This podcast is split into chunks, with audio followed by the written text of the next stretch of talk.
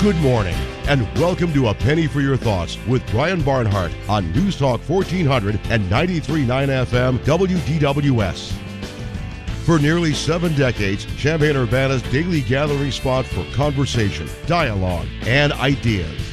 You can join it on the phone, via text, or online. Our phone number is 217 356 9397 or text us on the Castle Heating and Cooling text line 217 351 5357 or email us at talk at WDWS.com. Now, here's your host, Brian Barnhart. Well, hi, everybody. It's a penny for your thoughts here on an overcast Friday and uh, kind of cold out there, 35 degrees as we get it started here on this Friday. We've hit uh, double digits for the month, uh, the 10th now of February of the year 2023. Headed for a high of 41, low of 18 tonight, high of 45 tomorrow, back up to 53 by Sunday. Glad you're with us here as we get another show underway. We're at uh, 907. Today's show, our Illini Fridays, brought to you by OSF Cardiovascular Institute. Your heart is their mission. Learn more at osfhealthcare.org slash beat.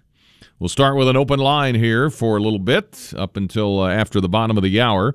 Eric Myers going to come by, of course, longtime owner. He was for many years the owner of Kam's. 90th birthday for Kam's, and they've got a celebration this weekend, so we'll talk to him about that and the history of it going back – to 1933.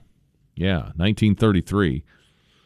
So uh, 90 years for Kam's. Uh, then we've got a um, visit with a interventional cardiologist from OSF, heart doctor uh, for short, Dr. Tariq Enazat will join us, and we'll visit with him for a little bit from OSF. That'll be after the news at 10. And then uh, near the end of the show, last few minutes of the show, we'll get ready for the uh, Super Bowl. Mark Schultz, who uh, used to work here at DWS, now with the Urbana Park District, and my spotter for football. He'll be here as local referee, too. A big, big Eagles fan. We'll figure out why he's an Eagles fan and how that happened. And then, because he grew up in uh, northern Illinois and went to college in northern Illinois anyway. I think his family's from Pennsylvania. That might be part of it. So, anyway, we'll talk to him about that. And Mike Hale, our um, host of the morning show on Light Rock 97.5, former general manager here, will, uh, of course, a big Chiefs fan. So we'll talk Eagles and Chiefs a little bit at the end of the show. Monday morning quarterbacks, Loren Tate, of course. Bruce Weber will join us, former Illinois coach. And now on BTN, we'll have uh, Coach join us, Coach Bruce Weber, on Monday in the uh, first hour for a little bit on our Monday morning quarterback show. Uh, Wednesday next week, Vaughn Young will join us. Mayor Diane Marlin of Urbana, the Urbana mayor, to join us a week from today. And later in the month, Justice Robert Steigman and Judge McCuskey as well, near the end of the month, here in the month of February. So it always goes fast. We got Illinois basketball tomorrow against Rutgers. Get ready for a tough physical game. The Illini women get a huge win last night. 20 nothing rally at the end of the third quarter into the fourth, 20 zip run to win at Nebraska for the first time since 2013, and they now have 19 wins, nine and five in the Big Ten. They play at Maryland on Sunday. Softball starts this week. Baseball next week down in Florida. So if you're looking for a hint of spring, well, baseball and softball are not far behind. 25 years ago, the Titanic movie hit the screen. 25 years ago, 1998. Some layoffs from big companies. Got some news on that. Names of the Rantoul police officers released that were involved in that fatal shooting on Monday night up in uh, Rantoul. And some layoffs from big companies. Yahoo laying off 20% of its staff, Walt Disney slashing 7,000 jobs.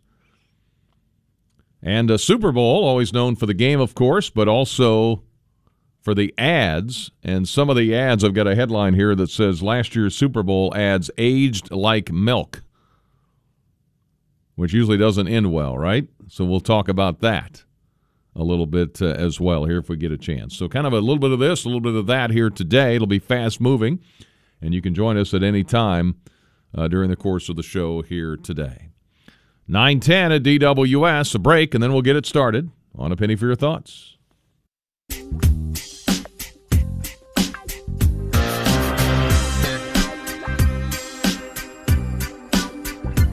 913 on a penny for your thoughts here on this Friday, heading into another busy weekend.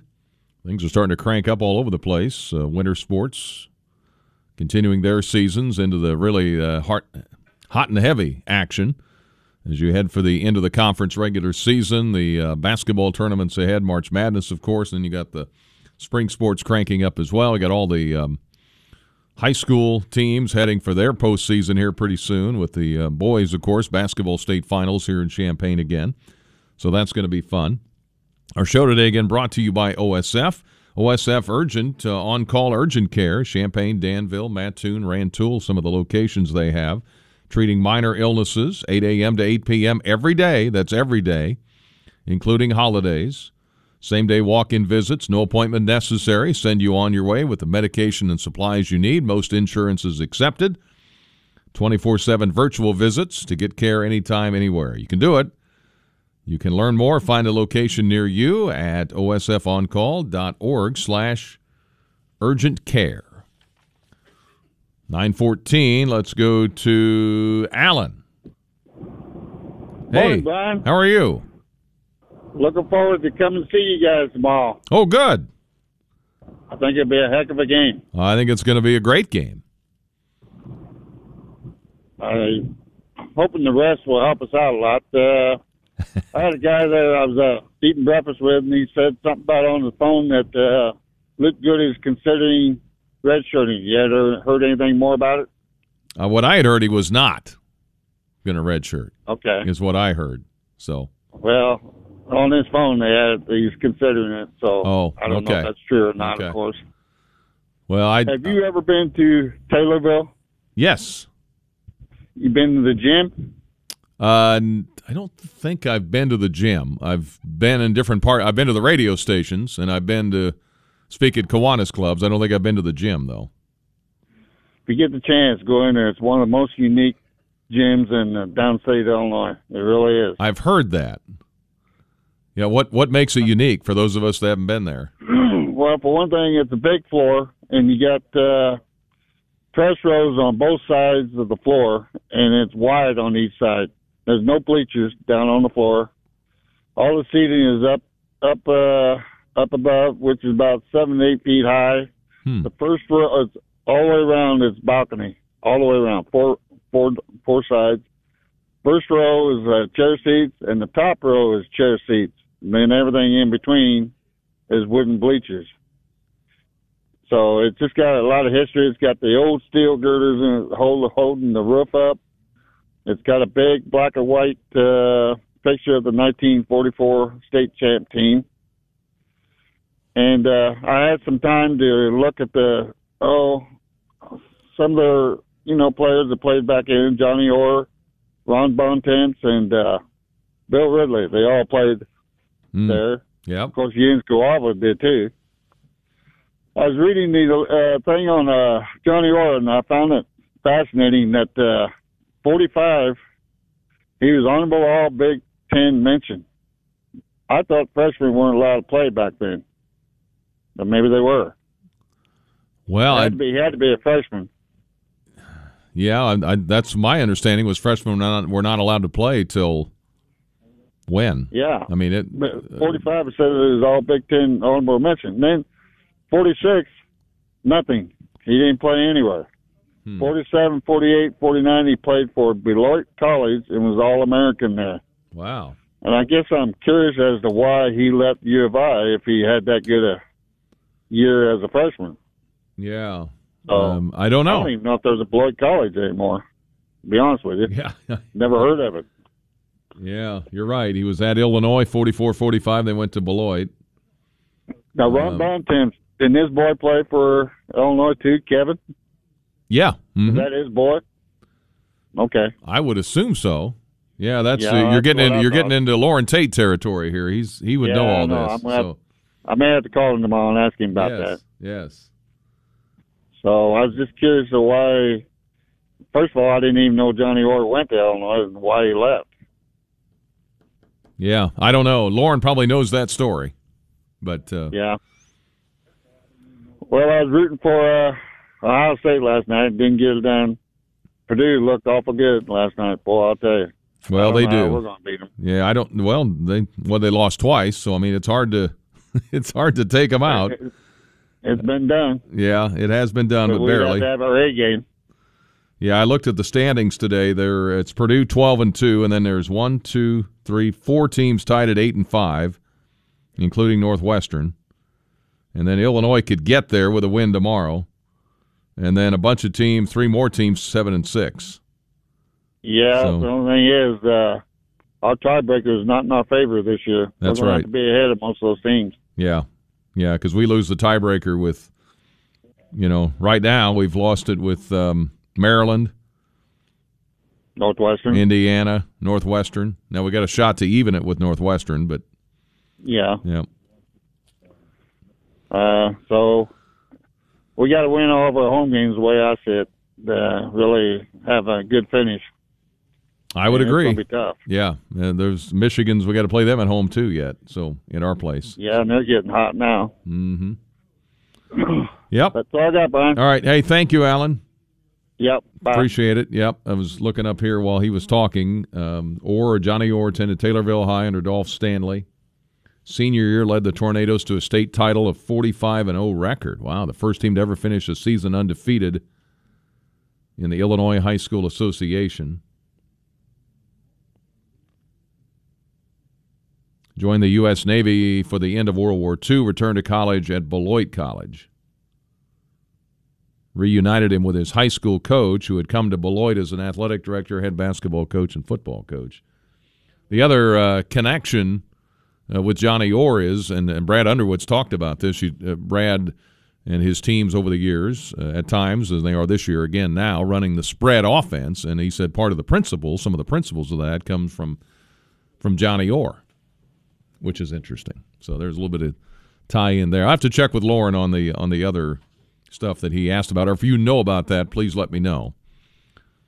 I just haven't been around as long as Loren has, so he's got the the better memory. Uh, Steve, how you doing, Steve?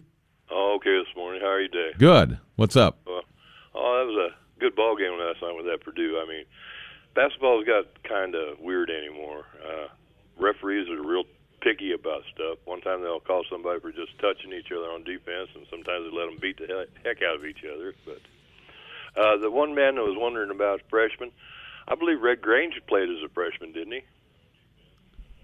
Yeah, I th- boy, I think so. I'd have I'd have to Well, look. the old time yeah. rules were different than what we Yeah. have now. So Yeah. I just, you know, they was wondering about freshman eligibility. Well, I think, uh, like I said, Red was played as a freshman. So Okay. okay, well, uh, go Illini. All right. Hey, thank you.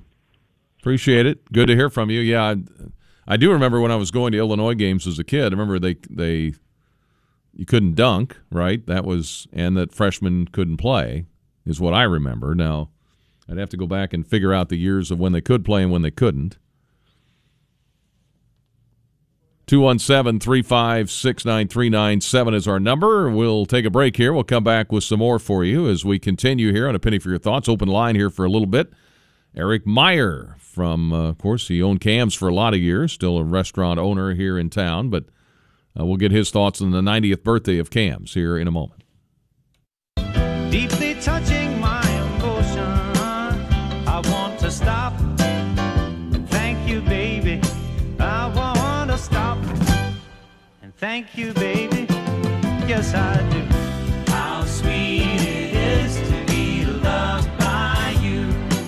On a penny for your thoughts, 924 on this Friday as we uh, come your way here from our studios in Champaign. Good to have you with us, no matter where you're listening, how you're listening. Uh, the uh, January the 8th, 1972, NCAA grants freshman eligibility in football and basketball. So uh, I saw that uh, from January 8 of 1972. Overwhelming majority of representatives at the annual NCAA convention vote for freshman participation in basketball. Football. Before freshmen were eligible to play on varsity, they played on junior varsity, no matter how dominant they might be in their sport. The consensus for decades was that freshmen were not ready to compete at the varsity level, especially in football. It's no coincidence this vote came shortly after Kareem Abdul Jabbar's legendary collegiate career and during Bill Walton's equally impressive college tenure. The two UCLA stars among the best college basketball players ever. Yet both could not play during their freshman seasons at UCLA. 65 66 for Abdul Jabbar, 70 71 for Walton. Abdul Jabbar, then known as Lou Alcindor, famously led the freshman UCLA team to an easy victory in an exhibition game against the two time defending champion Bruins varsity team. Uh, the 1972 season was not the first time that freshmen were eligible to play varsity basketball or football. Freshmen were given varsity status during the Korean War from 1950 to 51. In 1970, freshmen were allowed to play varsity in sports other than football and basketball. So, yeah, I don't know uh, if, and I know during the war years, the World War II years, there were some exceptions made for different things too. So, I, I don't know, but that's kind of just poking around to see as, as Alan asked the question. There's a little bit of stuff for you there on that. All right, uh, last night, Illini women with a victory come from behind. They were down uh, late in the third quarter, went on a 20 to nothing run. And uh, Mike Kuhn was there to call all the action for us, and he has this report from last night. Illinois on the road on Thursday night at Lincoln, Nebraska to face the Nebraska Cornhuskers. And the Illini face adversity early in the game. Genesis Bryant went down with a lower leg injury early in the second quarter. And in steps Jayla Oden. And Jayla Oden in her stead, 12 points and 6 rebounds in 28 minutes of play. Still, the Illini trailed Nebraska 37 29 at the half. They trailed by 10 with 143 left in the third quarter. But Illinois goes on a 20 0 run to take the lead at 61 51 and the Illini win it 72 to 64 over the Nebraska Cornhuskers. Illinois gets 22 points from leading scorer Makira Cook, 16 points from Adalia McKenzie, 12 points from Jayla Oden, and 11 points, 10 rebounds from Kendall Bostic. And the Illini move to 19 and 6 overall, 9 and 5 in the Big Ten, ahead of Sunday's tussle with eighth ranked Maryland in College Park. Again, the final from Lincoln, Nebraska.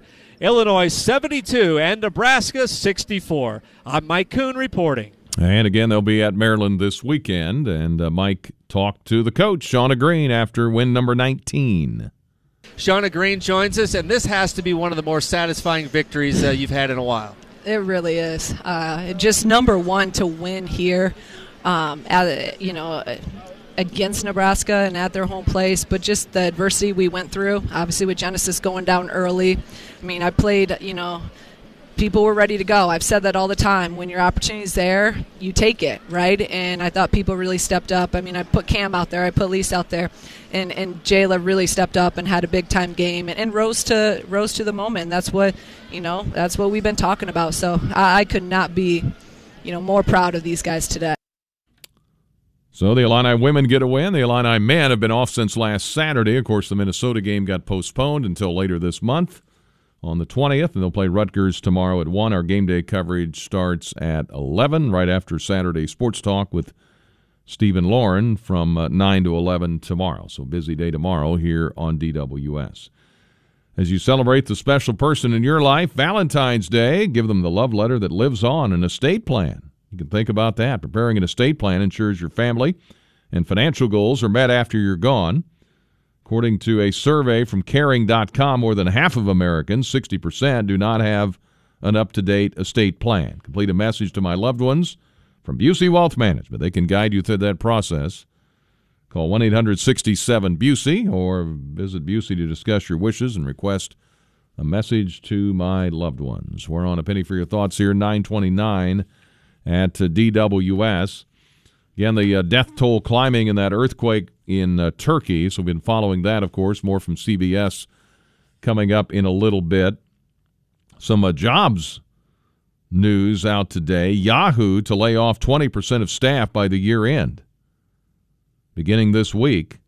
Walt Disney's going through a restructuring, and they're going to uh, chop 7,000 jobs in a $5.5 billion cost cutting plan. So that news from uh, Disney. The other uh, news that was interesting I found was the Super Bowl ads from last year. And uh, the headline says last year's Super Bowl ads age like milk. Milk. Don't expect to see any crypto ads this year. the last Super Bowl, Super Bowl 56, was only a year ago, but when you look at some of the ads we saw then, it feels like a much different time. One where the future of the internet was all about cryptocurrencies and the metaverse. Companies that hadn't even existed 10 or even three years prior spent big money promoting themselves. But as the year went on, big tech stocks turned over. AI is uh, artificial intelligence currently charging down the field as the hottest news from Silicon Valley. The big splashy Super Bowl ads of 2022 almost um, laughable in retrospect. And unless you're one of the celebrities facing lawsuits for a, promoting crypto exchanges. There will be no crypto ads in this year's broadcast. Fox Sports executive vice president of ad sales told the AP that four crypto companies that actually booked or were close to booking ads this year, even amid crypto's falling prices, but they all bowed out following FTX's collapse. Matt Damon, that ad he did last year, remember that? Fortune favors the brave, he said. The power of social investing and a little company called FTX paid Larry David to urge us not to miss out on crypto. Well, Matt Damon's ad is no longer available on YouTube. Larry David got sued for appearing in its ads, and the price of Bitcoin down nearly 50% from where it was during the last Super Bowl a year ago. 932 at DWS. Uh, Brian's with us. Hey, Brian. Good morning, Brian. How are you? I am well, sir. And how are you on this fine Friday? Doing great. Good to hear. Good to hear. Changing gears from uh, from both Bitcoin and uh, our, uh, our our wonderful uh, Illini teams. Uh, seen in today's news that uh, a, a member of the General Assembly is uh, proposing body cameras for uh, our uh, ambulance crews and uh, uh, EMS workers. Uh, being a, uh, a a former one myself for quite some time, uh, I'm not crazy about this. Yeah, is this coming from the incident in Danville? Is that where they had the two the two people are on trial for? Is, Uh, that, is that what part of this is about or not? I'm I'm not sure. I was thinking that was maybe over towards Springfield area that uh, those those two folks um, were that. Yeah, uh, maybe it you know, was. a- a- a- and you know, which you know, that, that, that's not a uh, do I say a, a, a thing that happens on a regular basis. You know, a sad uh, incident like that. Uh, if it was, I mean, you know, now now we've definitely got more of a uh, of a large call for it, but. Uh, uh, you know, and again, being a, a, a former EMT myself, one of the first things right out of the gate is, you know, got got to take care of that patient. You know, not be worried about, uh, you know, the oh, is the body camera on? You know, so that way, you know, you know, co- cover myself. Understand, but at the same time, got got to take care of that patient. Absolutely. Yeah. Would there be concern uh, of you know um, lawsuits or such? I mean, is that would that be a pro, you know concern? Not that you would do anything wrong. I'm just saying, would that make you vulnerable if if someone made a mistake? You know what I mean? And and I can see that, and then you know, but also at the same time, you know, and then again, it's been many years ago, and don't even remember any of the details. But uh, you know, there was one time I think I was came, you know, was called in and needed to do, um, I think it was a verbal deposition of of, of something. But uh, you know, so I mean, there's other ways of doing it, you know, besides uh you know oh you got to wear the body camera yet. Mm-hmm. now now i think i think that opens up uh uh for for lack of better um synonyms i believe that opens up pandora's box. Yeah, I, I think it would too. So, so you'd say that's not a good idea. i i don't think so. I don't think so. And i might uh, uh have to give uh our uh our our fantastic representative marin a uh a, a phone call and uh you know I, i'm not crazy about this mike Yeah. Well, that's be a good idea. Yeah, that's that indeed that uh, indeed Well, thank you, Brian. Anything else? Other than uh, hopefully uh, we'll have a uh, a good win uh, uh, com- coming up tomorrow, uh, and as always, keep up with the uh, the great work that uh, uh, you and all of the uh, the crew there do. All right. Hey, thank you, Brian. I appreciate that. We will. All right, y'all take care. Yep. Have a good weekend. Thank you. 935 at DWS. Kam's is 90 years old coming up. Celebration. We'll talk to Eric Meyer about that here in a moment. News headlines brought to you by First Mid Bank and Trust, and let's go to that.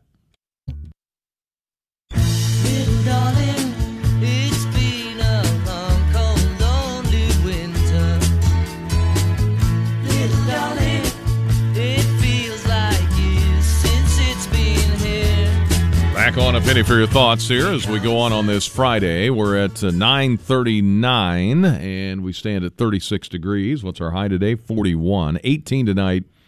45 tomorrow. Illinois basketball tomorrow at 1 against Rutgers.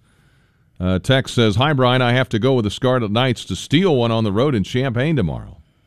Have a great weekend. Well, I hope not, but uh, they are going to be tough. And somebody, Eric says, I went to the Purdue game in person last night in West Lafayette. They played Iowa and they won. And Eric had two observations. Mackey Arena is easily the most difficult place for any opponent in college basketball to play in. And Zach Edey is so good. He influences the game by just being on the floor. And sometimes uh, three and sometimes four defenders on him, leaving the rest of the team wide open shots. Yeah, you got to pick your poison with him. Do you double team him or do you just one on one and give him his 30 and hope nobody else hurts you? But uh, yeah, Purdue's awesome, and Mackey Arena is is is the loudest place I've ever been in. It is really, really loud over there at Mackey Arena. Uh, Eric's here. Eric Meyer, you've been over there, right? different Eric, but uh, yeah, Yeah. I, Mackey's tough, and uh, and I think my experience when I've been over to Indiana games too. Wow, Mm-hmm. it's just they're just it seems like the fans are just on top of the court the way that that field house is built or whatever you want to call it. It's a weird arena and how Mm-hmm. The you know. Assembly Hall, yeah. Yeah, it's just different. It goes straight up. Yeah, literally. Yeah.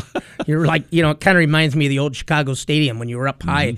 You felt like you were right there on the on the court, Mm-hmm. Yeah. but you know, it was just so tight and steep. And if you lean forward, you're going to fall Yeah, into the you court. felt like you're going to roll forward.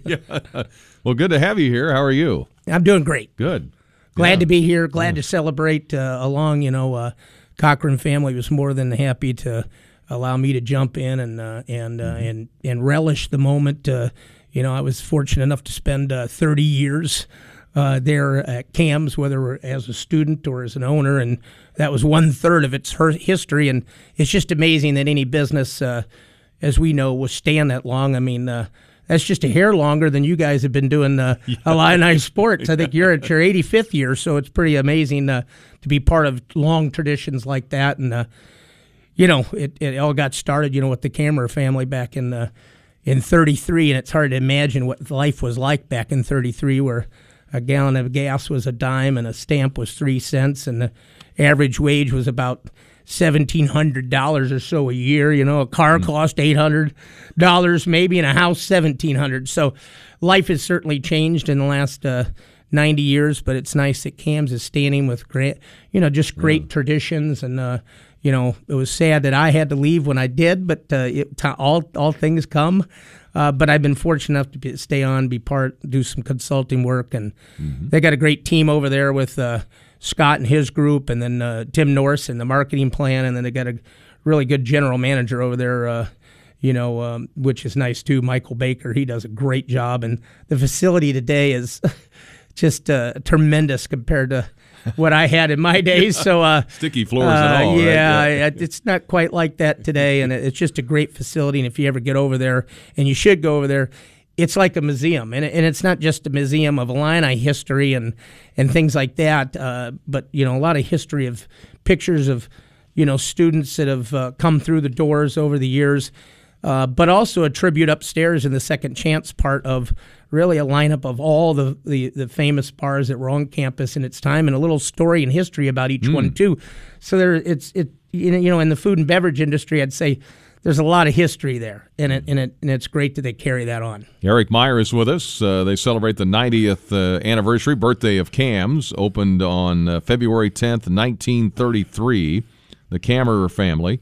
Uh, what was their history? Uh, I mean, do we know? I You mean, know, they, did uh, own a Jack's, restaurant? Yeah, Jack's dad. They they actually got kind of like started as cameras like drugstore, literally on the corner, and uh, you know they they sold sulfates and all that stuff, and it morphed into really a food business, and then they they moved it over. They called it the Kammerer Brothers, uh, Mm-hmm. you know, like food place.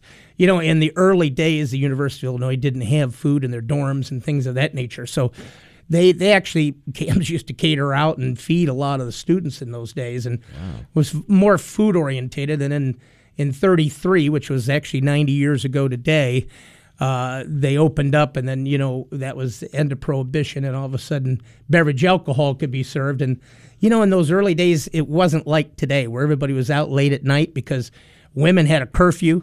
You know, uh, there weren't many at the university back then anyway, but even with the sorority houses, they all had to be in by like nine or ten o'clock at night. So people went out early. You know, you taught they they they played they played uh, bridge and pin, uh, you know pinochle and things like that. You, you just wouldn't think about that, but then you hear histories, you see pictures of guys like Buckus down in the basement and things like that, and you know there's guys in the corner playing a piano and and and clarinets are going and jazz bands are going and just kind of a different Yeah. aspect of it, but it morphed it more and more into a, a beverage alcohol a place and a and a and a hangout for students. The uh, name of the bar has been spelled both with and without the apostrophe. Yeah, that got that got changed uh, by Scott actually because uh, you know there was uh, I guess they were trying to use proper gr- grammar where where uh, the apostrophe kind of indicated it was kind of like a person's name and that and and I think they were trying to uh, redo the, the the marketing image for the future and and any future growth that uh, would occur outside of Champaign Urbana too. So they started at 608 East Daniel, and they were there for a long time. right? really long time. Yeah. you know, and there was the old bar there uh, for many years too. Later, uh, year the as some people would know in, in my age group, Dooley's, uh, and then of course it moved down to where Kam's is was on Daniel Street, uh, where the old Stan's Gridiron in 1975. Jack Cameron was uh, part of that move, and then. Uh, and then he sold it to, to Leo Furla in 1980 with a couple other investors. I came in as a student working there and then uh, had a chance to buy in, in in 91 and then take Leo and his group out. And then uh, I was I, I, I got put put in 27 years and was fortunate enough to have uh, both my boys uh, work with me as well, which was you know both Zach and Mac. That was awesome. And what you know i think the greatest thing is just dealing with the young people the students and such a talented group. You know when you have a world class university and world class athletics uh, you just run across a lot of great people. I- if boy if i just saved all the autographs from all the, the, the great athletes we had over the years it'd be fun and Yeah. you know even as a student i think one of the greatest moments i ever remember at Kam's was uh, one you know us beating michigan to ahead to the rose bowl back in 83 and the you know, watching the goalposts go down and have them march right down the, you know, First Street, and they headed right down to Daniel and Green Street because they they wanted to be in the center of everything. And you know, we had just a sea of people. I think it was a Halloween uh, weekend back when we used to close the streets down for Halloween back in those days, and. You know, and, and you know, having ABC Sports out in front of the bar and the cheerleaders up on top of the bar. I mean, actually up on top of the On the building roof, doing yeah. a cheer and all that stuff, and that stuff hitting ABC across the country, and you know, it's just tremendous amount of excitement, and to see that morph again, you know, with the, you know, when we when we headed to the, the Final Four in '89, and then again and later with D and Deron and Luther and that gang, and uh, you know, just a lot of great excitement over the years. Kam's is celebrating their 90th birthday. The uh, owner of that for 27 years, uh, Eric Meyer, is with us. And we'll take a break. We'll talk about what's happening this weekend with a celebration there of 90 years after this timeout here on Penny Saturday.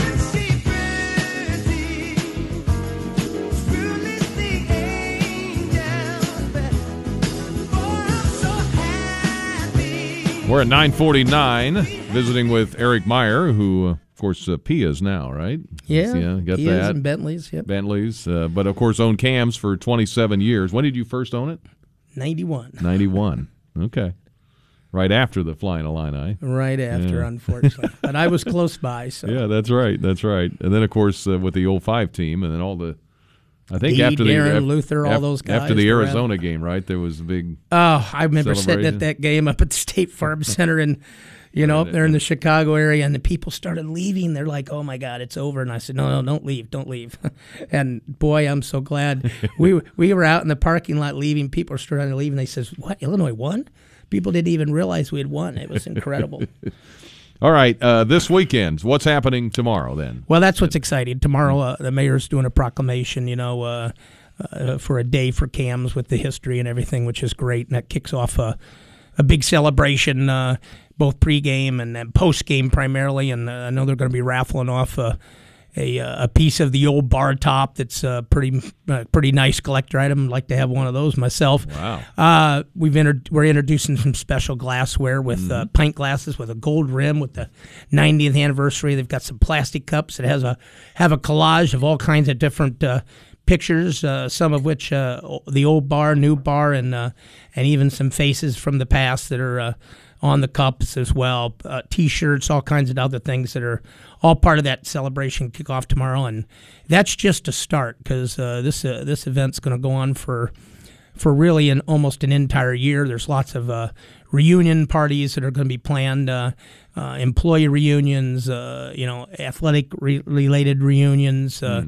uh, you know, over the years, getting alumni back all through the fall, centered around the football season and what have you. So, I think there's going to be a lot of excitement, a lot of fun. You know, um, that would be fun. You know, uh, I'm looking forward to it too, and uh, uh, it's just uh, you know the alumni base has always been strong here at Illinois, and they've always followed Kam's, uh, which has uh, always been a blessing and a Yep. tribute to uh, to what it all means. Eric Myers with us for a couple more minutes. Uh, the, again, that uh, bar top he mentioned, that's uh, from the original location. That's correct. Right? Yes, it is. Yeah. It's been a been Yeah. beat on hard for a lot of years, but Yeah, I I think guess it's it about three inches thick. It's pretty uh, of of like solid maple, so it's a pretty tough piece of wood. This is also cool. Customers being encouraged to bring pictures of themselves from their student days and take new ones of themselves celebrating at Kam's. The plan is to use the pictures pictures to make a new section of wallpaper. Yeah, there's That's one uh, cool. one whole collage wall of uh, of paper of pictures uh, already up, and they're going to create a whole nother little wall of fame. And it's really again, uh, uh, Tim Morris, the, the marketing director, he's done a great job of putting things together, and that was one of his ideas. And so it's you know to have wallpaper collage of people's faces and stuff. There's a lot of that already in the wall. What's unique too is up on the second floor you know, like I said, it's like a museum. I mean, all the old bars and the little note of who owned them and where they were located, and it, it yeah, it's just it, brings back a lot of nostalgia there. You know, brings back a lot of uh, love for the community. So it opens at noon, and tell people where the new one is in case they. Well, the new one's located right on the corner of First and Green uh, Street there, and then it's quite a complex. I mean, it's uh, you know, it's two stories, outdoor area too, back patios, all that type of stuff. It's uh, quite a facility and uh, well built. Uh, good good group of partners, Illini graduates that uh, are all owners of this, and that's always nice to have alumni being part of this as well. You know that, Yeah. and of Well- course Scott leads the way there with that Cochran. So. Wow, ninety years. You do you're doing something right if you're around for ninety years. I think you're doing something right. That's yeah. right. I mean, people, businesses come and go. Great tradition, and uh, Yeah. you know that's why they call it home of the drinking Illini. Well, it, so uh, it starts at uh, noon, and of course the game's at one, so people can come before the game. They can, if they don't have a ticket, they can stay. Of course, You or can if stay and watch the game. That was great. You know that was the neat thing with the Orange Crush thing the other day. Mm-hmm. Uh, you know, awful nice of the of the new owners to. To, to foot the bill for six thousand dollars, and then they, they leveraged that into another three thousand from the Truly Group, uh, uh, the Truly beverages. So I think Orange Crush came out well, and the beautiful thing about that is, you know, all that money just turns around, goes back into the community for non for profits. You know, whether it's the Boys and Girls Club or it's uh, CASA or wh- you know Habitat for Humanity, they've always given a lot back to the community. So Orange Crush sometimes gets a, a bad rap, but they do so many great things for our community. Hey, Eric, thanks for coming in and talking about this. Great, great to have it. you, and uh, you know what, ILL. I and I. There you go. Kam's 90th birthday. Check them out tomorrow. And again, they opened 90 years ago today. How about that? On Daniel Street. 955, back in a moment.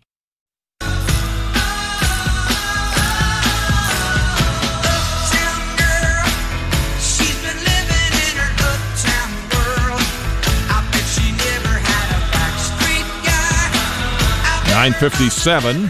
living in her uptown world. I bet she never had a backstreet guy. 957 on a penny for your thoughts. Ryan Dallas Real Estate, number one in central Illinois, and ranked uh, 15th in the nation at the end of last year in homes sold. We'll see if the numbers are updated. Consistently number one in client satisfaction, voted number one in the area's People's Choice Awards. Not by chance.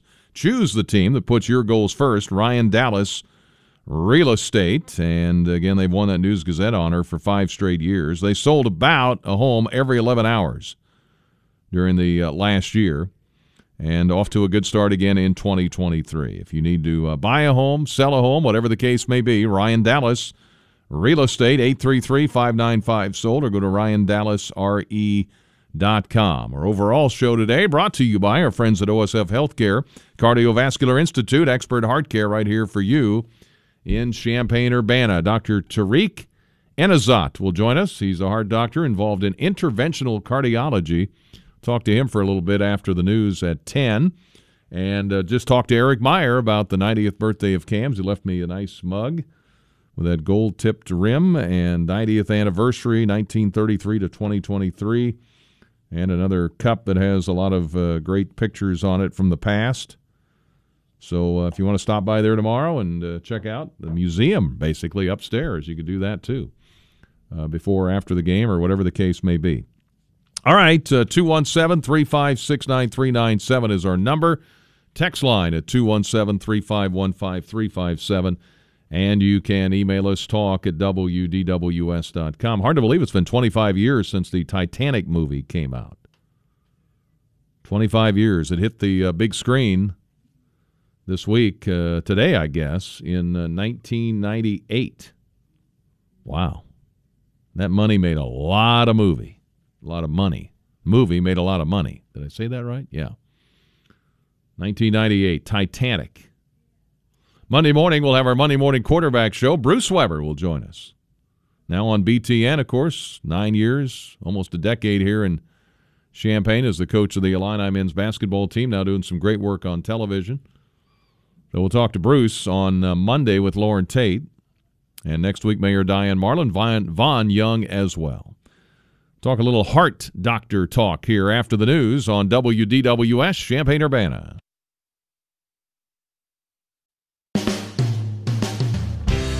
Good morning and welcome to A Penny for Your Thoughts with Brian Barnhart on News Talk 1400 and 93.9 FM WDWS.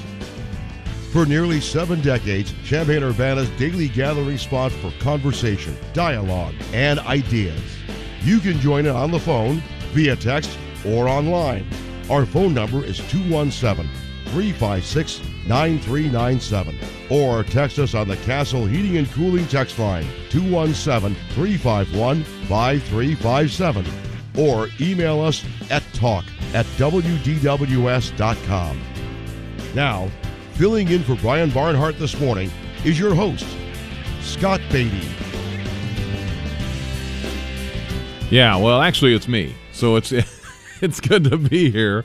Thanks for uh, being with us here on a uh, penny for your thoughts. Uh, Scott filled in for us earlier in the week for a day there. We were off, but back the last couple of days, and uh, we had a, a great first hour. A lot of open line talk in that first hour, but also visiting with uh, Eric Meyer, who was about 30 years almost the owner of Kam's. They're celebrating their 90th birthday here this weekend, so we talked about that. Also had a uh, caller earlier talking about. Um, I guess uh, some legislation or something that's percolating out there when it comes to uh, body cameras for EMTs. Uh, one texter says, My concern with the uh, cameras on the EMTs is the HIPAA law. This is to protect the privacy of the patient and their health information. These cameras, I feel, would violate that law. How often would these recordings be shared without the patient's permission? Okay, so that was a uh, text that came in on the Castle Heating and Cooling text line. Today's show brought to you by our Illini Fridays as we get ready for Illinois and Rutgers tomorrow at 1. Brought to you by OSF Healthcare. They want you to be the best you possible. Whoever you are, wherever you're going, go to osfhealthcare.org slash mission. And a little later in the show, we'll talk about the Super Bowl. we got Mark Schultz coming in, a local referee and works at the Urbana Park District. Big Eagles fan, and we've got uh, Mike Hale in our building here, who is a big Chiefs fan. And uh, speaking of OSF, we have a uh, heart doctor with us here, interventional cardiology, and uh, it is with Dr. Tariq. I hope I say this right. Inzate? Enezat. Inezat. Yep. Very good. How are you? I'm good. Thank you so much for having me today. Well, good to have you with us. How long you been with OSF, Heart of Mary? A little bit more than a year. More than a year. Yep. Okay. Where'd you Where'd you come from? I actually spent a lot of time in uh, Missouri, in University of Missouri. I did my uh, training over there. Then I went to Los Angeles to UCLA. I did my uh, interventional cardiology training over there. Okay. Then I joined here. Yeah. Well, interventional cardiology. I mean, is that self-defining? Is that what you What's involved in that? Yeah.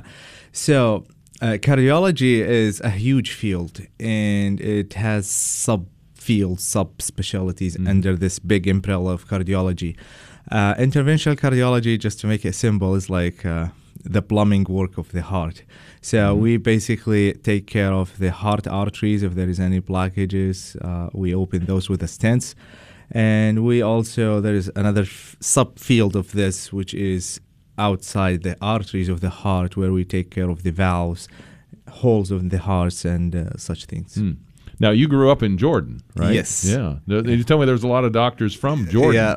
Why is that? Is it just Uh, strong medical backgrounds and a lot of? Yeah, I think so. Plus, maybe uh, doctors that love uh, United States.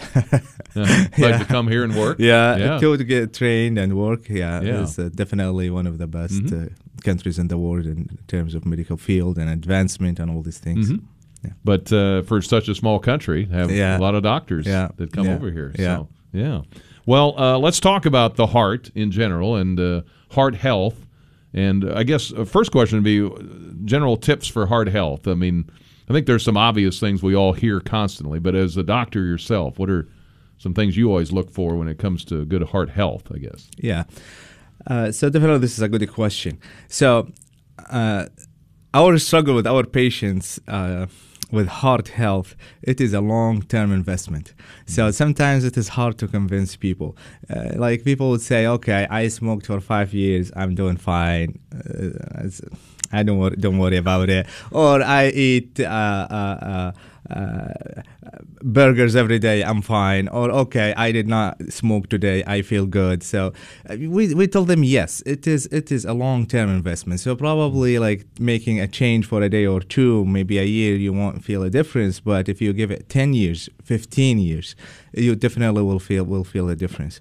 Um, and it is not hard to do honestly. It's just uh, some organization some uh, uh, um, uh, insight and uh, uh, we are trying just to make those healthy uh, changes implant them in our daily life and just make our habits our Mhm. daily habits and that will pay off down the road Because I'm sure you've Yeah. seen this uh, as a doctor. I mean, those lifelong habits, they just accumulate over Yes, time, right? it's not. It's not eating a hamburger today that oh, give me a heart attack. Yeah. It's the whole life's Yeah. work of eating poorly or whatever, bad That's diet true. or whatever. Yeah. That's very true. That's Yeah. very true. So it's always a long-term investment uh, that I think it's worth uh, uh, uh, taking the steps and take advantage of the knowledge that we have to Mhm. protect our hearts down the road. Yeah, because that has Yeah. improved over time, right? Our not being able to have better heart health has that improved over the years? I mean, being more aware. I think the awareness is there. Um, uh, now, implementation of this awareness, I don't know how. I think we still have a lot to do. A lot to do. Yeah. uh, and uh, interestingly enough, um, those heart diseases, we started to see them in younger and younger and younger people. Uh, I, I the other day I had a patient who's 35, 35 with a major heart attack. His heart stopped. They had to do chest compressions for 40 minutes in the ER. He was lucky. Uh, uh, he, they got him back. We we uh, took him to the cath lab. He had a occluded artery. We opened the artery. Thankfully, the patient survived, and he went home a few days later. I saw him in clinic actually yesterday. He's doing fine, but it is uh, it is it is a major problem. Yeah. It seems like a um, um, where the technology is. You know, there's so many things we can do after you've had a heart issue, but maybe we're doing less of what we need to do to prevent the heart issue in the first place. That's very that true. What you're saying? That's very true. Yeah. Yeah, I still we I, I still think we, we, we, we have a lot to do to prevent heart diseases, uh, and maybe we can talk about few few tips about it. Mm-hmm. Yeah, yeah, we'll talk about that. Uh, is and you mentioned a 35 year old. At what age should you start getting heart related screening? Is there a time to start? Start Yeah. thinking about it. I mean, when you're in your 20s, you feel invincible, like nobody's, nothing's going to stop me. Yeah. But Yep, that's that's true. So uh, uh, there's some guidelines, some help. Like maybe at the age of 30, 35, we should all uh, start to uh, to seeing our primary care uh, physicians and or providers, getting our blood pressure checked, getting our cholesterol level checked. Now, if we have a family history of earlier heart diseases, high blood pressure, uh, uh, uh, high cholesterol, maybe we need to actually start doing this at earlier ages. Hmm. Yeah, and based on the, the the results of the first screening, we can decide what we need to do down the road. Uh, but definitely, I would give up at least starting at age of 30. Mhm. Everything looks good. Maybe every five years. Uh, and it does not have to be with a cardiologist the very first time, but at least with Mhm. any primary care Yeah, provider. At least get those Yeah. initial Yep. readings. Yep. Right. Cholesterol a big indicator early. Is that a? What are some warning signs early of? Yeah. So uh, heart diseases, uh, uh, especially what we call it coronary artery disease or uh, blockages in the heart arteries that causes a heart attacks. This kind of disease is actually a kind of complicated. It has multiple causes, not one, uh, including environmental, our habits, uh, our risk factors like high blood pressure, cholesterol, diabetes, and genetics. So it is an interaction of all of these together. Uh, so some of them we can change, some of them we can't. And we can't change our genetics, but definitely we can change our habits. We can, especially smoking, and if there is other risk factors like high blood pressure, cholesterol, diabetes, we can work on those, try to control those to minimize the risk down the road. Mhm. Tariq Enazat is with us, a, uh doctor of interventional cardiology. Uh, is it different women, men? Is there a difference in Uh, prevention? y- yes. Um so there are some differences between men and women. Uh, women, for some reason, they uh, tend to present with what we call them atypical presentation. So normally, uh, uh, when we have a blockage in the heart arteries, we get chest pains, chest pressures. When we try to exert ourselves, we feel it. We rest, it goes away. If we take the those sublingual tabs, it helps the pain. Uh, in women, uh, the presentation usually is different. Just does they don't follow this uh, uh, textbook description.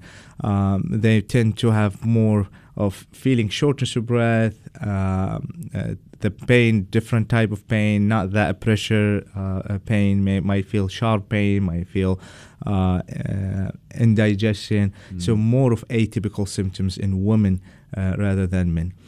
Uh, and also women tends also to have like a smaller arteries than men. Sometimes that might affect our decisions and what we Mhm. need to do Yeah. down the road. Yeah. Well, I know so many times, uh, you know, you'll hear people will say, um, "Well, I'm feeling pain in my chest." They think it's indigestion, or they think it's. I mean, I know that's a hard decision. It depends on each person. But Yeah. you know, when should you go to the hospital? When should you see your doctor? I mean, do you recommend?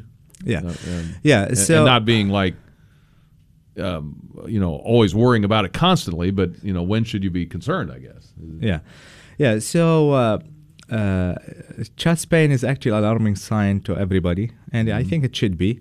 Um anything in the chest can cause chest pain, not just the heart. But the most scary thing and probably fatal thing is the heart, and uh, uh, I would say any patients who's middle age or above uh, having pain, having multiple risk factors, family history of heart disease definitely needs to be evaluated Mhm. for heart. It might turn out to be something else, but at Yeah. least I know it's not something that gonna kill me. Right. Uh, And that's where your primary yes. care doctor can Yep. do that for you at the initial level. All right. Yeah, and, and then definitely if you have a chest pain that is not improving, uh, you, you don't have explanation to it. Like like nobody pinched you on the chest and now it's hurt. Yeah, that's okay. That's understandable. But like uh, a pain. Wake up, wake you up in the middle of the night. It's now improving. You feel uh, uh, sweaty, anxious, short of breath. short of breath. With that, I think that needs to be checked Right Yeah, away, That's yeah. right away. Yeah. 1021, back with our doctor here in a moment as we'll talk about a, uh, is it Taver? Taver program? Taver T A V R. Yeah. TAVR program. We'll talk about that here after the break, all right? Sounds good. Yeah. Back in a moment here with our doctor.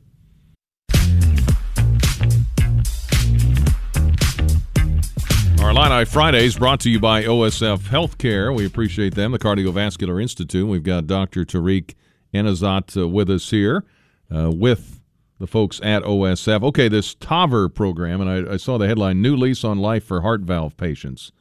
Uh, tell me about that. What, what's involved in that?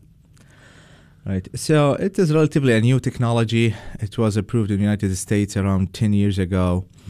Uh, so basically, we have a valve called aortic valve. It is the valve between the heart and the aorta, which is the major artery that supplies blood to the whole body, including the heart itself. So this valve uh, is a kind of unique valve. Um, with age, calcium gets built up around the leaflet of the valve, and the, rather than the valve opening uh, freely, it gets restricted, and we call this a stenosis, uh, which basically blockage or restriction of the valve. Uh, now, once this restriction or the stenosis gets so severe, it tends to cause symptoms. And uh, the typical symptoms of this disease or aortic stenosis are uh, pain in the chest with exertion, uh, shortness of breath, building up of fluids in the legs, in the lungs, and uh, in extreme cases, people might feel dizzy and pass out. Uh, so once we get to that point when we have a symptom with a tight valve, there's no way, there's no definitive treatment other than replacing the valve. So until 10, 10 years ago, the only way that we used to do this is by open the chest and replace the valve with a surgical approach. Um, uh, 10 years ago, we had this new technology that we called it transcatheter aortic valve replacement or TAVR, uh, which basically we go uh, through the right groin artery and uh, uh, we get into the artery using a needle. Then we put a little bit, uh, a, a, a tube, probably as big as the little finger, and that through this tube we advance this valve, and we deploy it inside the old valve, Hmm. old native valve. Yeah. Yeah. Uh, it has this procedure has made revolution in medicine in general. I never seen something affected and changed medicine like this procedure. Um, it is a very safe procedure, uh, minimally invasive, no cutting, uh, no surgery, no knives. Uh, patients come in from home. We get the procedure done most of the time. Next day they go home. Hmm. Yeah, recovery uh, is is is really quick, and patients feel a lot of uh, a lot of difference. Hmm. Yeah. Yeah, shorter hospital stay. Yeah. You know, talk about all the, the costs that, that Yeah. would be reduced by just hospital You know. stays and the recovery from surgery and other Hmm. other complications, common complications that happen around the uh, surgery Yeah. on the heart. So this is only about 10 years old then. It is Yeah. approved. Yeah, it was approved in 2011 uh, in United States. And actually, is a matter of fact, is a, a interesting story. So when they did a study on the on this valve, they had to stop the study early. And the reason why, because it was so effective and made uh, people, uh, patients, uh, live better, longer. Uh, so they said it is unethical to to prevent this very effective treatment from the other group of patients, the control group that we Mm. use just to give them medicine. Yeah. So uh, it is it is very very uh, game Mm. game changing procedure Yeah. definitely. Any other popular procedures you're seeing besides that one? Yeah. So uh, at Heart of Mary, uh, we've been doing the TAVR program now for a year. We have a really good results, good feedback. Uh, and by the way, this is a procedure for elderly people because the Mhm. disease in elderly people. Uh, so uh, the oldest we've done is 95. Wow, and- 95. Yep. And patient, uh, uh, uh, I see him in my clinic. He has not been in the hospital for the last year, feeling better. Uh, it will not make you 20 year old, but at least uh, the procedure will make your symptoms a lot better. You're not short of breath, not in the hospital as much, Yeah. no pain in the chest. You can keep going with your with your life now if if you are a candidate for this procedure. Uh, we also uh, do um, we close holes in the heart. Uh, uh, um, yeah, sometimes some of these uh, holes can cause a, a stroke, so we close those with the small devices or plugs uh, to prevent a stroke. And actually, in the coming few weeks, we are actually uh, starting another procedure. Uh, we call it a Watchman device, which basically uh, people with irregular heart rhythm they tend to have strokes. So to prevent the stroke, we give them blood thinner. But sometimes some people might bleed So now we are at the risk of stroke and we are at the risk of bleeding Yeah. from the blood thinners. So it's this kind of difficult situation. So in this situation, we offer this uh, this device where we um, minimize the risk of stroke. At the same time, we don't need a blood thinners. That's definitely coming in the in the in the few weeks. Mm. Uh, uh, we have a future vision, hopefully, in the coming few years to expand our, our, our program and our procedures and start doing other uh, procedures on a different valve. We call it mitral valve. Maybe we can Mm. talk about it if there's Yeah. time. at Yeah. point. Well, no, that's uh, uh, that's exciting future, and I know that's kind of what drew you to to OSF Heart of Mary was Definitely. this forward thinking on at the Cardiovascular Institute, right? Definitely 100% uh, plus uh, patient centered care. Um, um, we we we uh, out of like family at OSF, we do care about patients. We do care about family, family and patient up first Mm. centered. Yeah. And this is honestly what attracted me to OSF. Yeah. Uh, and I came in from uh, North Carolina to here. yeah. Well, it's good to have you here. I don't get to heart, talk to a heart doctor that often. Well, Well, hopefully you don't- which- you which don't need good. to. Which is good. I don't need to, but hopefully I don't need you uh, your services. But if, if people do, obviously they can uh, than find you at see them. OSF Heart of Mary, and this is a pretty exciting technology. So Yep. very good. So well, thank you for uh, coming by today. I appreciate it. Thank you so much for having me. Yeah, good to have you here. That is Dr. Tariq Enazat, and he is at OSF Heart of Mary Medical Center. He's an interventional cardiologist. I think I Thank said that you. I appreciate Very it. good. Yep, Yeah, thanks for having cardiologist. Yep. Very good. Thank you very much. Back in a moment here on a, uh penny for your thoughts. Uh, let me get the uh, Bloomberg Money Minute here, and we'll come back with more.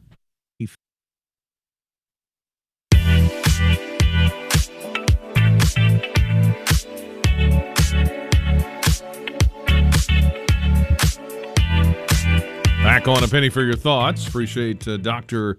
Enazat being with us from uh, over at OSF, uh, Heart of Mary Medical Center.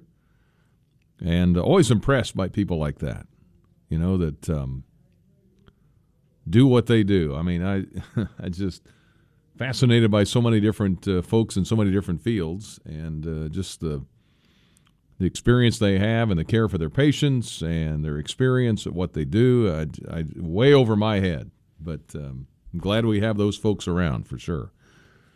All right, we had Eric Meyer on earlier as well. Appreciated him coming by. We'll have Mark Schultz and Mike Hale. We'll talk a little Super Bowl here before the end of the show, as that's uh, this weekend, Eagles and Chiefs.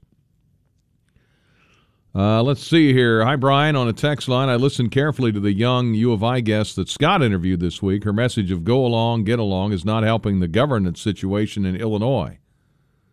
We have Ms. Ammons, Ms. Budzinski, and now another unelected state senator. All three have no intentions. I don't know how. Let's see. All three have no intentions of working to make our districts more prosperous and safe. They are pushing their personal crazy policies that defy reason. The radio station and the newspaper need to stop presenting viewpoints that are reinforcing very bad public policy and cheerleading for politicians that are afraid to even speak with their ultimate bosses. Well, uh, let's see. We talked to Congresswoman Budzinski back about a week or so ago, and uh, she's just getting started. Of course, uh, we've talked about uh, the Ammonses, uh, Representative Ammons, a little bit uh, during the week with Jim Dye, and uh, Paul Faraci, of course, just getting started. But I mean, uh, you know, hey, we have all kinds of opinions on. Their opinions count too, and uh, that's why that's what we do. What we do here, we hear, from everybody, and uh, you may not agree with them, may not like what they say. We're just here in a forum, like the newspaper is, to give you the forum to express yourself, and that's what we do. And some people you have you have on. Some people, I got Justice Steigman on here coming up near the end of the month. Some people love to hear the judge. Other people don't want to hear him at all. But that's okay. That's their prerogative. That's what we do here. So we just hope it's uh, entertaining and informative all along the way. You get a variety of opinions, and that's the goal each and every time we do this and tee it up each day. All right, Gallo Miller Paint and Collision Repair, south side of I 74, between the Neil and Prospect exit. They work with all the insurance companies to ensure you get the uh, factory safety specifications to get your vehicle back to that. You want it just the way it was. And obviously, you know, you've had an accident, you're upset, you're upset with the people that hit you or you hit them, you're upset with yourself, uh, et cetera, et.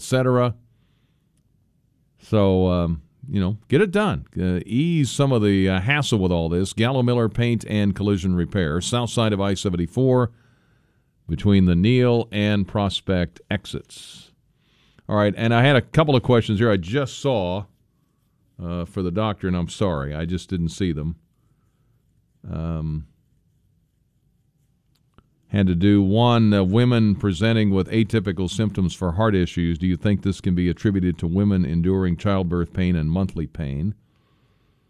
And again, I'm sorry I didn't get to them here. Hi, Brian. I just now saw them. Hi, Brian. Could you ask the doctor to explain what paria, pericardial effusion is and what treatments are for it? Okay, uh, 1037 at DWS. See if there's any more here. Uh, shout out a couple of basketball teams I saw in here. Uh, somebody else says, I don't remember what year it was, but I do remember having a few brews in Kam's, and everyone went outside to watch the Streakers. that must have been in the 70s, I would think. Other basketball news give a big shout out to the Prairie View Ogden Junior High 7th and 8th grade boys for their state showing. Yeah, that was in the Gazette today. Uh, 7th grade took fourth place, 8th grade plays this Saturday. Go PVO, they say. All right, 1038. Let me get a break in here. We'll talk a little Super Bowl for a few minutes. Uh, Mark Schultz and Mike Hale. I know Mike's in the building. We'll check and see if Mark's here yet. Back in a moment on Penny for Your Thoughts. Thank you.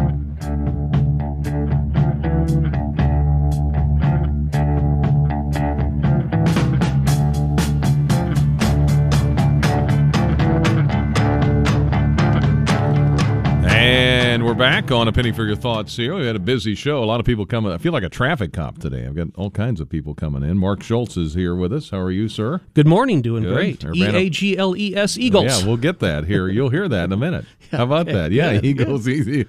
Big Eagles fan. And Mike Hale, of course. How are you, sir? I'm doing fabulous, Good, good. fabulous. We'll talk ju- about we'll talk about what you just got here in a minute.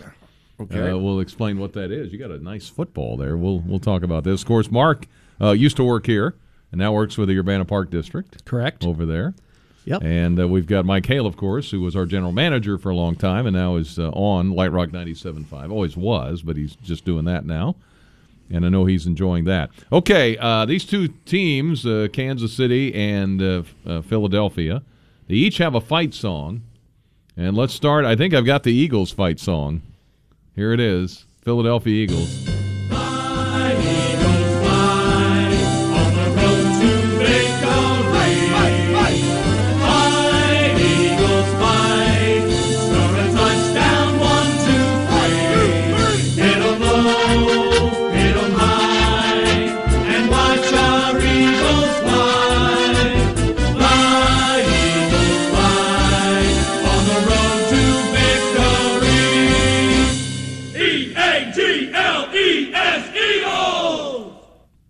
You like that? I love it. Yeah. I, I, I saw some eye rolls across the uh, the other microphone. No, but no, no, no, no, no. I, you know, I didn't know much about that song until this week. So, Yep. yeah, mm-hmm. I've I've learned a lot. I've seen a lot of people sing it this week on Facebook and at other Yeah, social yes. media. They play that after touchdown? Yes, they do. yeah, yeah. Okay. And that's about the best version I've heard of it because usually when you get some boozed up fans in the stands singing it, a little off key, but you know. Now the Chiefs have their own. I mean, they you'll you'll hear it a lot at a game, and Mike's heard it because he goes. All right, here it is, Chiefs.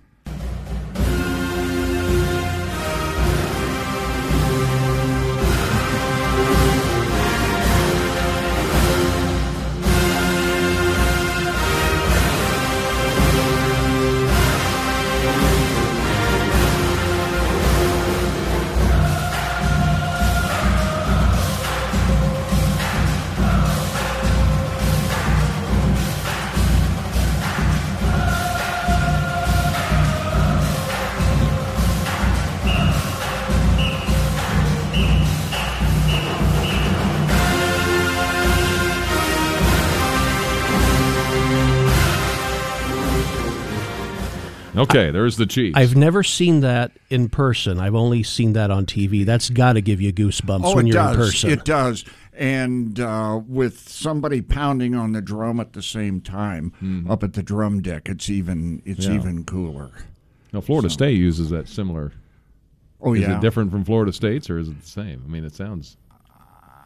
I guess it's Or the who had it first? That's I don't know. That's Yeah, a good question. Yeah. It's a oh, good it's cool. In a, question. in a big stadium, how many? How much does Arrowhead hold? 76. Seventy-six thousand. Yeah. Yeah. How, how much does the Eagles Stadium hold? Upper 60s. Upper 60s. Mhm. Yeah. Wow. Well, that's pretty cool atmosphere Yeah. at both places. It It is. is. Now, Mark, how did you get to be an Eagles fan? 'Cause- Well, yes, because I grew up in central Illinois. And uh, when I was in sixth grade, our family moved to the Philadelphia suburbs, a little town called Harleysville, just between Allentown and Philadelphia. So that's where my junior high and high school rooting interest came. So, yes, I came back and working now in central Illinois, living here, but I have this weird amalgam of Chicago and Philadelphia sports fan interest. and the Eagles just uh, you just got to be an Eagles fan. Got and, to be an Eagles fan, and right when Buddy Ryan started, Randall Cunningham, Reggie White, all those guys. So, Mm-hmm. yep, that's where I got my fandom started. Yeah. Now, Mike White had a hand in your becoming a Chiefs fan. Well, or no? uh, that was uh, helped my son cemented my son being a Chiefs fan. No, I started as a Chiefs fan in 1965, living in St. Louis. Now we lived in Kansas City the first 10 years of uh, that I was alive, but the Chiefs weren't even there then. Uh, but in '65, we never saw any Cardinal games, St. Louis Cardinal games on TV because they would never buy up the remaining. The Bidwells, no surprise, would never buy up the remaining tickets. So that game, but we saw the Chiefs every Sunday on NBC, and that's how I became a Chiefs fan. That's how I became a AFC fan. That's how I became a um, uh, Len Dawson fan. Now, I did jump ship for about a year back in the early 80s when the Chiefs were so bad. I became an Earl Campbell fan and a Bum Phillips fan Yeah. for the Houston Oilers. Love but you, I've love you, blue, or whatever it was. Yeah. and so, but other than that, one year. But other than that, I I've watched a lot of bad football down through the years. I've seen YouTube uh, footage of Chiefs games in the early 80s. Arrowhead Stadium is a third full. I know. It's amazing. I know. Yeah. thi- from then to today. Yeah, yeah. Now I mentioned Mike White because he was a friend of Dick Vermeil, right? And Right, and So- so, his last year, Mike White's last year of uh, coaching with uh, Dick Vermeil, uh, he invited Tony Clements, Christopher, and I to come up to uh, uh, summer football at camp up at uh, bu- bu- bu- bu- River. I can't think what the name of the, right across from Minneapolis, St. Paul, up in Wisconsin, River Rapids, I think. And uh, so we got to spend a day hanging around Trent Green and uh, Mike White and Dick Vermeil. That was really cool. Very cool. We're going to talk some more about this. Let me get this uh, Veasan update in. We've got a break here, and we'll talk with Mike Hale and Mark Schultz. Mark's a big uh, Eagles fan. Mike is a big Chiefs fan. We'll talk some more, and Mike got a special gift here from uh, someone. We'll tell you about that here in a moment on a, uh penny for your thoughts. Here's our update. Maybe they'll predict the Super Bowl here. We'll see.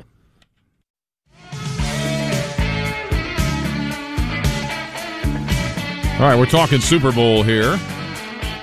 Super Bowl 57. Am I right about that? 50, 57. Yes. Yeah, Yes, for the sir. Chiefs and the uh, Eagles. Real quick, uh, and then we'll talk about the game. And then Mike got a special gift. We'll have him explain what this is. 1051.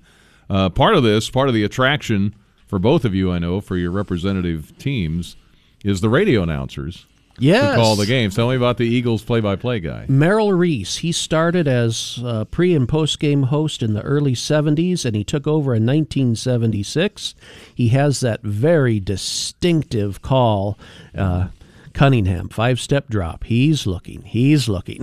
Yeah. He's very, very well liked uh, in the Philadelphia area. He's been doing it a long time. He's got a distinct voice, I know, as you Yep, said. since 76. Do you have any uh, ex- typical expressions uh, famous phrases he uses? He or- usually howls, "It's good" on a long field goal. Okay. but yeah, one of the things when when a quarterback's in the pocket and surveying the field, it's he's looking, he's looking. Okay, that's the, does he have a Philadelphia kind of accent or sound, or does he? A little bit, but not but not that heavy accent. But Okay. uh, he he does Yeah. really good. Because radio is what pulls a lot of folks in to be fans. I know for Oh, you, he Mike, has a great voice. Mhm. He has yeah. he has a voice that sounds kind of like Kevin Harlan's voice. Yes, you're right. Now Kevin did the Chiefs at Till one time 93. till '93. I know Mitch Holthus, right? As you listen to regularly. I do. Mitch Holthus is incredible, and there's a lot of YouTube videos out there that you can see of him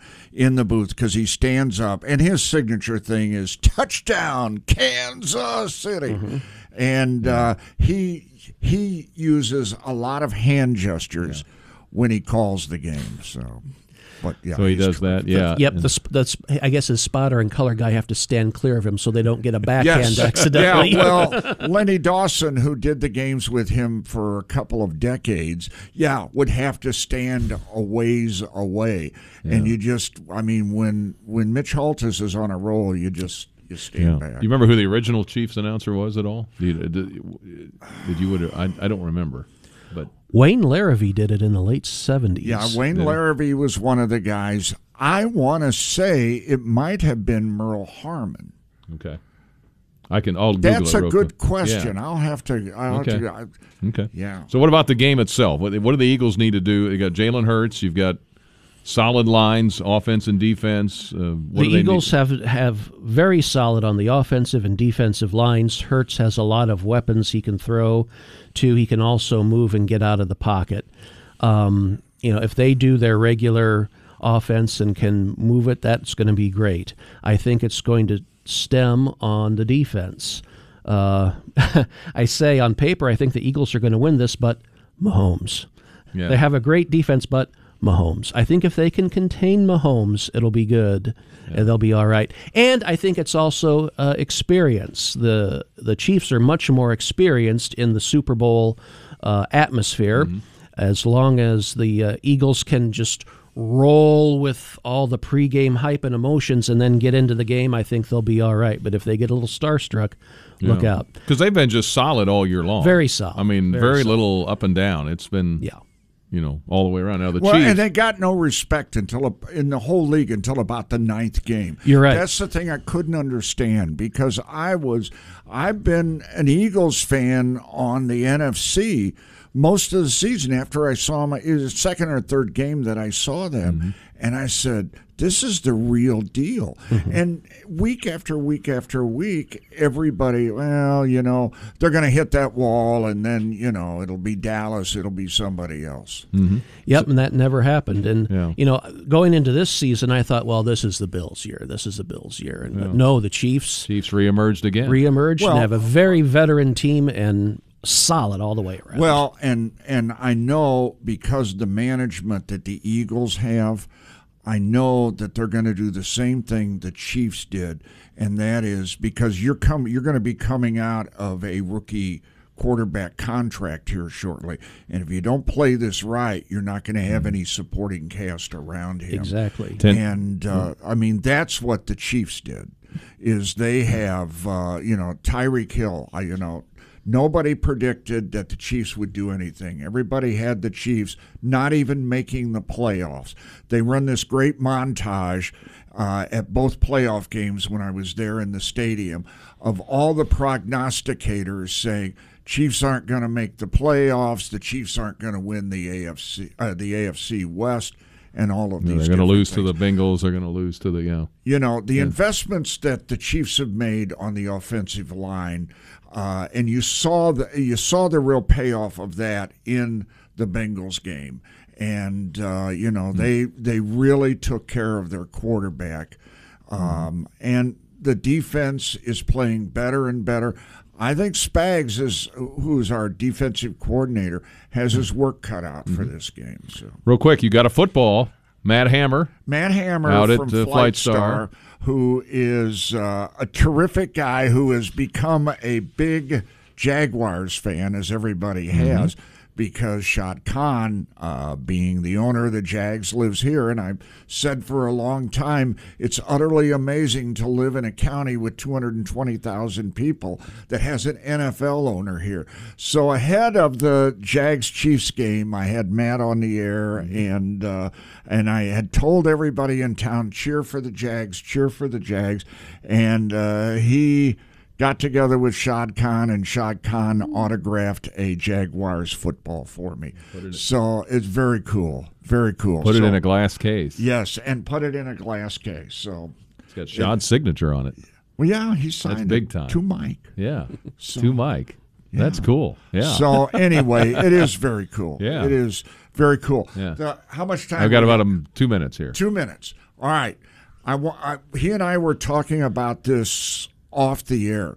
Carl Cheffers is the official. Yes. His his crew or his built crew, and I never get excited about you know throwing the flags. It's subjective. It is subjective, and I don't blame anybody on losing a game because of flags. But Carl Cheffers, am I correct on this? He just he does not run the flow of the game very well. He's slow on looking at and too deliberate, I think, on looking at video replays. And then when he throws a flag and then they decide to pick it all up, he doesn't say anything. He's very spare on his penalty announcements. Uh, that's coming, I think, from the top. They want more spare penalty announcements now that Ed Hochuli is retired. But yes, eh, you know, there's no foul on the play, third down, or Yeah. you know, there's no foul for holding on the play. There wasn't material restriction at the point of attack. It's third down. Mark's an official, by Yes. the way. Yes, so you know. that's- yeah. that's- yeah. but yes, you're like, okay, there was no foul. What were you th- looking at? Yes, I understand. All right. Have have you listened to? Do you listen to the Kelce New Heights podcast? No, I don't. The Kelce brothers, which is One on the cool team. thing. Uh, Jason Kelce plays on the Eagles.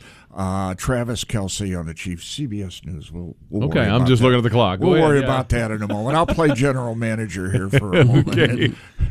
Um, they do a podcast called New Heights. Mark, you got to listen to. All it. right, will do. Mm-hmm. Listen to last week's and this week's ahead of the game. All right. Give me a quick score, you think. Eagles 37 35. All right. What do you think, Mike? Chiefs, I would love for the Chiefs 42-35, but I think it's going to be a three-point game. All right. Well, good luck to both of you. Thank, Thank you. But only one can win. Yep. Right? No ties.